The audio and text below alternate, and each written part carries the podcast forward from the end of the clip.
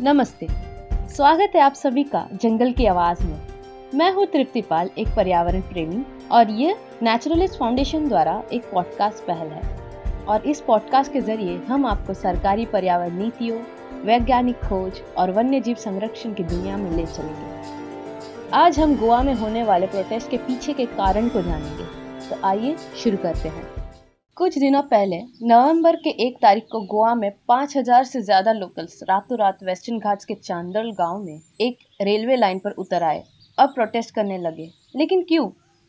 ऐसा क्या हो रहा है गोवा में जो हमें पता ही नहीं है? तो आइए जानते हैं इस प्रोटेस्ट के पीछे के असली कारण के बारे में।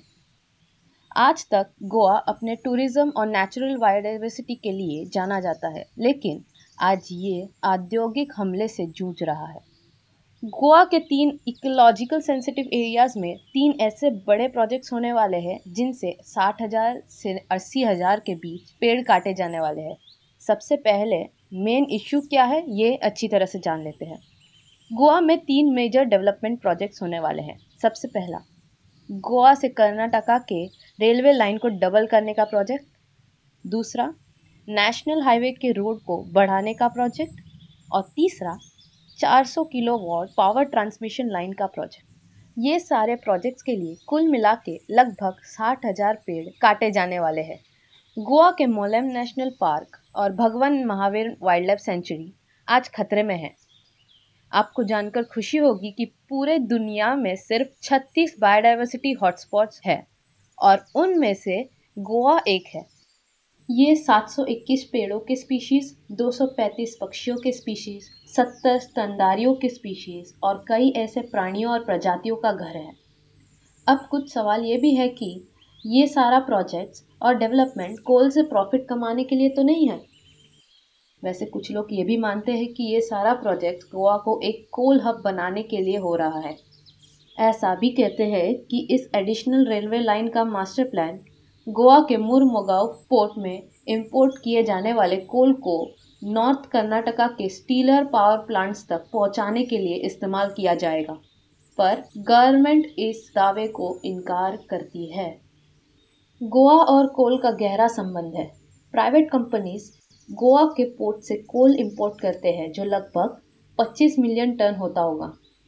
जब ये कोल ट्रांसपोर्ट होता है, ट्रेनों, ट्रकों या जहाज़ों के माध्यम से उस पर एक नीले रंग का टेरापोलिन की शीट रखी जाती है और हवा आने की वजह से ये छोटे से छोटे कोल के पदार्थ पूरे एरिया में फैल जाता है और इससे होने वाले प्रदूषण ढेर सारी बीमारियाँ लाती है। वास्तव में गोवा के लेट सीएम स्वर्गीय मनोहर पारिहर सर ने इसी रेलवे डबलिंग प्रोजेक्ट को 2013 में अस्वीकार कर दिया था। थोड़ा लॉन्ग टर्म के बारे में सोचना चाहिए हमें। पूरी दुनिया कोल को अस्वीकार कर रहा है और रिन्यूएबल की तरफ़ सोच रहा है। तो हम क्यों पीछे रह रहे हैं? यहाँ तक कि हमारे प्राइम मिनिस्टर श्री नरेंद्र मोदी जी ने भी पेरिस एग्रीमेंट में कहा है कि इंडिया ग्रीन हाउस एमिशन कम करने में मदद करेगी। पर फ़िलहाल इन प्रोजेक्ट्स के वजह से पर्यावरण को बहुत नुकसान पहुँच रही है। इन प्रोजेक्ट्स के वजह से भविष्य में टूरिज़्म को भी बहुत नुकसान हो सकता है। हम सबने गोवा के दूध सागर वाटरफॉल को तो देखा ही होगा, जो भगवान महावीर सेंचुरी के शान है। कैसा लगेगा अगर ये सारी हरियाली पल भर में गायब हो जाए? ये तीन प्रोजेक्ट इस घर को चार पार्ट्स में डिवाइड करते हैं। इतने बड़े जंगल में सारे जीव जंतु एक दूसरे पर निर्भर रहते हैं और साथ मिलकर एक साथ एक इकोसिस्टम बनाती है। वेस्टर्न घाट्स ये हिमालय से भी एक पुराना इकोसिस्टम के तौर पर जानी जाती है। तो हम और आप समझ ही सकते हैं कि कितने बड़े तादाद में बायोडाइवर्सिटी मौजूद होगी। पर हम इंसानों के कर्मों के कारण पर्यावरण को इतने बड़े नुकसान का सामना करना पड़ेगा। ऐसे बड़े डेवलपमेंट प्रोजेक्ट्स का एनवायरनमेंट पर क्या असर होने वाला है, ये जानने के लिए एनवायरनमेंट इम्पैक्ट असेसमेंट यानी ई e का एक रिपोर्ट बनाया जाता है, जिसमें कितने पेड़ कटने वाले हैं, इसका बायोडाइवर्सिटी पर क्या इम्पैक्ट होगा, और इससे कंट्रोल करने के लिए क्या क्या करना चाहिए, ये सारी चीज़ें यहाँ इस ई e के रिपोर्ट में होती है।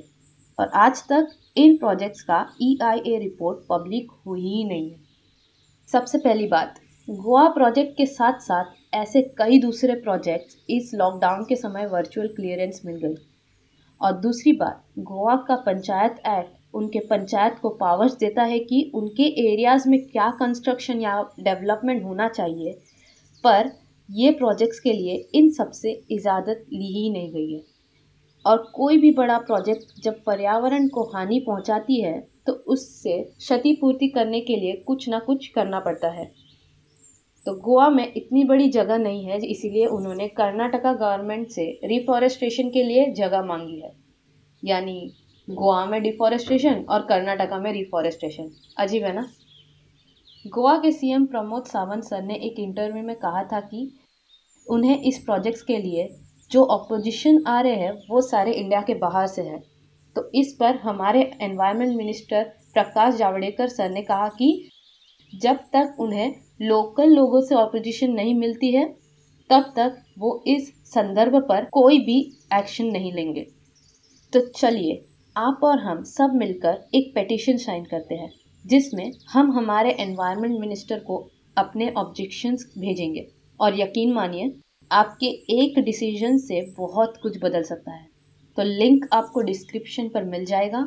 और हमारे पॉडकास्ट को लाइक शेयर और सब्सक्राइब करना ना भूलिए और पेट्रियन पर हमें समर्थन करें। धन्यवाद।